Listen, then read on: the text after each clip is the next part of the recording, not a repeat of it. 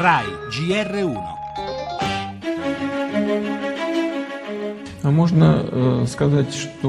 Il livello di fiducia tra Stati Uniti e Russia dopo l'insediamento di Trump non è migliorato, anzi forse si è anche deteriorato. L'attacco alla base siriana è stato inaccettabile.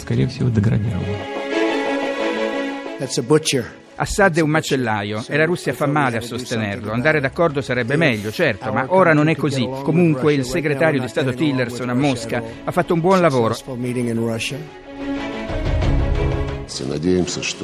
Siamo pronti a riprendere gli accordi con gli Stati Uniti sul coordinamento militare, ma l'obiettivo delle operazioni deve essere la lotta al terrorismo.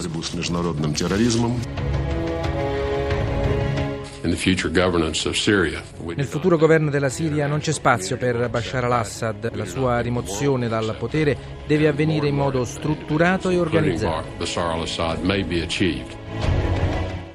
Il grande accordo promesso con Mosca è al momento impossibile anche se utile, ma registriamo gli aspetti positivi. Comunque il segretario di Stato non ha cancellato l'incontro a Mosca e neppure l'hanno fatto i russi, non era scontato che vedesse il presidente Putin e l'incontro c'è stato, quindi freddezza ma spiragli aperti.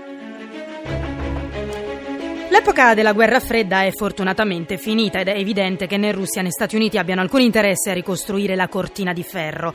Da qui gli spiragli di cui ha parlato il direttore dell'ISPI Paolo Magri, a dispetto della freddezza che comunque c'è stata e c'è.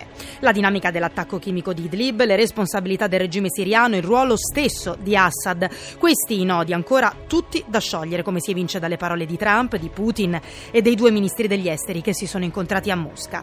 La stessa matassa intricata che è sul tavolo dell'ONU a New York e del gruppo di supporto guidato da De Mistura a Ginevra. Da un lato all'altro del pianeta, dunque il nucleo di tutto è lì, in Siria. Una possibile soluzione forse nelle parole misurate del segretario di Stato Tillerson. L'addio di Assad deve essere strutturato e organizzato, lo abbiamo sentito.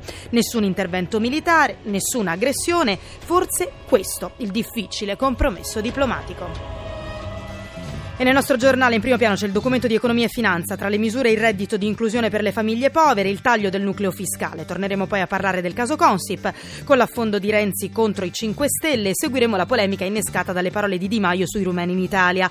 La crisi all'Italia, oggi scade il termine per trovare un accordo e poi il nuovo caso di un italiano in Svizzera per mettere fine alle sue sofferenze con il suicidio assistito. Infine lo sport con l'andata dei quarti di Champions, il Real vince in casa del Bayern, sconfitto dal Monaco il Borussia, reduce dell'attentato di Dortmund.